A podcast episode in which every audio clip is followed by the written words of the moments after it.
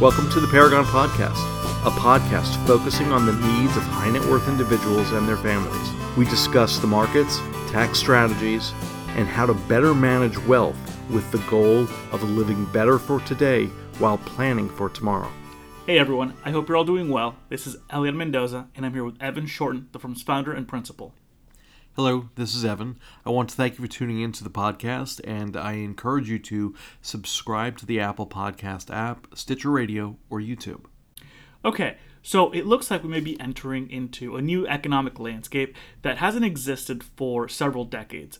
This new landscape combines low interest rates with rising inflation. Now, whether you believe inflation is transitory, meaning temporary, or possibly the new economic reality moving forward, one thing is for sure.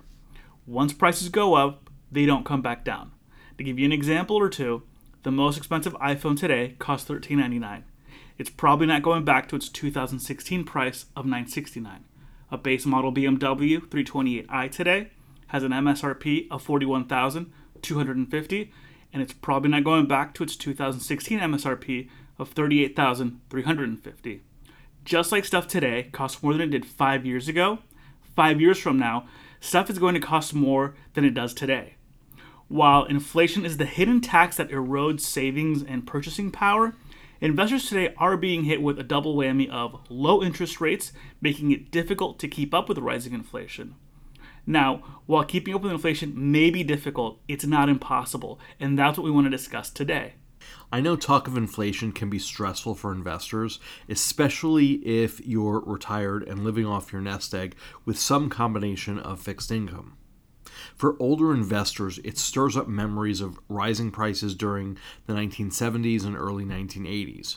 Fortunately, now more than ever, investors have the most tools and greatest amount of flexibility to create financial strategies to help them offset the negative impacts of inflation even while dealing with low interest rates. So, Evan, what are some ways that investors can offset the impact of rising inflation in a low interest rate environment?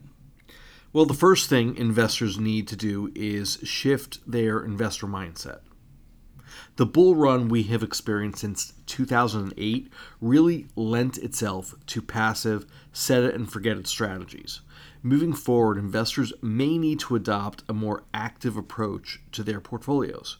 To be clear, I'm not saying investors who have become accustomed to ETFs and index funds need to become stock pickers all of a sudden. But investors should pay more attention to specific sectors in the economy and augment their portfolios with sectors that can perform well under periods of rising inflation. For example, let's think back to the old adage buy low, sell high. It may surprise some investors that there are still sectors in the economy that are undervalued. I know all the media coverage today focuses on asset bubbles, overvalued stocks, meme stocks, etc. What the media doesn't cover is that there are still sectors today that are undervalued and unloved. Like well, you can still buy low if you look into energy stocks, and the dividends being paid by several energy companies are very attractive to investors seeking dividend income above the rate of inflation. A subset of the energy sector consists of master limited partnerships, commonly known as MLPs.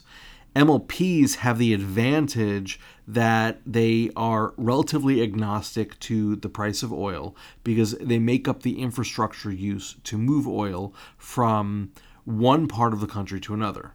In other words, they don't drill or sell oil. They simply charge oil companies fees to move and store oil.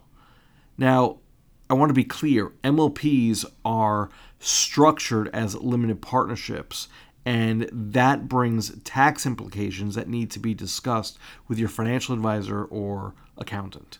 Okay, so one way investors can help boost their returns and hopefully their dividend income is to be a bit more active and periodically search for unloved sectors. And to be clear, we're not saying be active all the time. You and your financial advisor can discuss potential sectors that look attractive during your periodic reviews. So, Evan, what about real estate? Real estate is kind of what most investors default to when they think of an inflation hedged income. Yes, so real estate can be a potential inflation hedge, and there are numerous ways to invest in real estate depending upon how involved you want to be as an investor. You can invest passively through an ETF comprised of real estate investment trusts, also known as REITs, or you can purchase real estate property directly and collect the rent yourself, or of course via a real estate partnership. Real estate operates on the basic principles that as time goes on, rents will rise with inflation. However, keep in mind your returns scale with your level of involvement.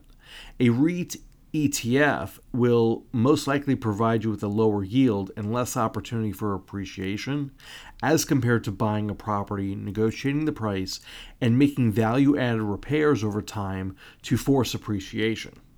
Okay, now one other financial strategy that doesn't get as much coverage is geo arbitrage, or simply put, moving to a location with a lower cost of living. Well, a lower cost of living while maintaining the same level of income. And yes, like I mentioned in the beginning of the podcast, investors today have more available tools, tools and more flexibility than they've ever had.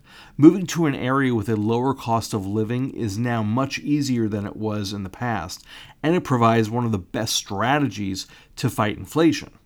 If you feel like your cost of living is rising faster than you're comfortable with, one option uh, is to move to a location with a cost of living that's tailored to you. Geo arbitrage is most often discussed when individuals or families move to another state to lower their tax liability, but you can geo arbitrage healthcare costs, elderly services, leisure activities, climate, and so on. With that said, this is actually a topic we're going to be covering in an upcoming episode of the podcast. Please subscribe so you don't miss it. Okay, awesome. Hopefully, this episode of the Paragon Podcast brought you some additional insights or something new to think about. We know inflation can manifest serious worries, especially when you're retired, but like we mentioned earlier, keeping up with inflation is not impossible. Please subscribe to the podcast on the Apple Podcast app, Stitcher Radio, or YouTube. Lastly, please visit our website at paragonfinancialpartners.com to sign up for our email list. Thank you for tuning in, and we'll see you here next time. The Paragon Podcast is brought to you by the professionals at Paragon Financial Partners, a registered SEC investment advisor. The topics discussed herein are for informational purposes only and should not be considered as a solicitation or offer to purchase or sell any securities. The financial strategies and guidelines discussed herein may not be appropriate for everyone as each individual circumstance is unique. Please review all tax information with your tax professional. Please review all legal information with your legal professional. If you have any questions or would like additional information, please visit our website at paragonfinancialpartners.com or email us at info at paragonfinancialpartners.com.